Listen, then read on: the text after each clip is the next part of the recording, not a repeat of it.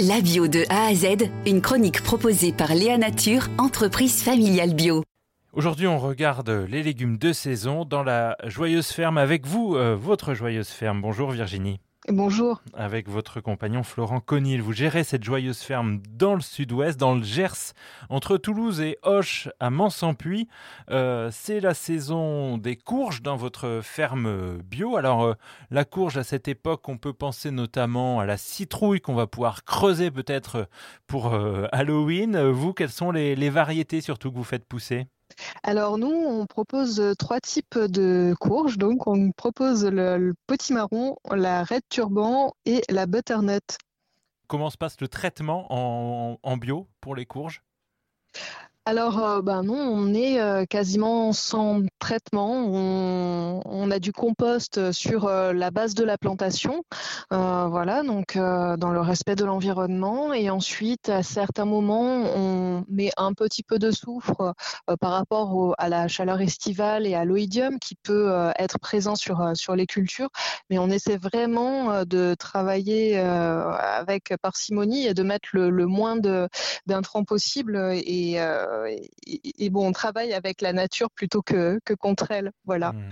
On a, on, a, le sentiment, en tout cas, que une courge, une fois qu'elle est cueillie, peut rester à l'extérieur, à l'air libre, sans trop s'abîmer. Est-ce que c'est vraiment le cas ou est-ce qu'il vaut mieux les mettre au frigo? C'est oui, c'est si vous avez un, on va dire un cellier euh, et un frigo, pourquoi pas aussi. Ben, c'est là où il faut évidemment les mettre euh, parce que la la courge, une fois cueillie, va euh, craindre le, le, soleil et la chaleur, donc ça hmm. va nuire du coup à sa conservation. Vous avez donc trois variétés, butternut petit marron et red turban. Quelles sont les différences euh, en termes de goût sur ces trois types de courges? Eh bien, la butternut euh, et la red turban ont des saveurs euh, assez douces. pour la red turban, elle va avoir des saveurs un petit peu de, noisette. Et pour la, la marron, elle va avoir une saveur un peu plus sucrée encore avec des aromatiques de châtaigne. C'est quoi les conseils de préparation que vous donneriez pour ces trois variétés? On pourrait presque faire un, repas avec euh, ces trois courges différentes. Euh, on pourrait imaginer que la red turban pourrait être, euh, on va dire, une entrée, une, sorte de, soupe, puisqu'on peut conserver l'écorce une fois creusée pour renverser donc la préparation de soupe à l'intérieur.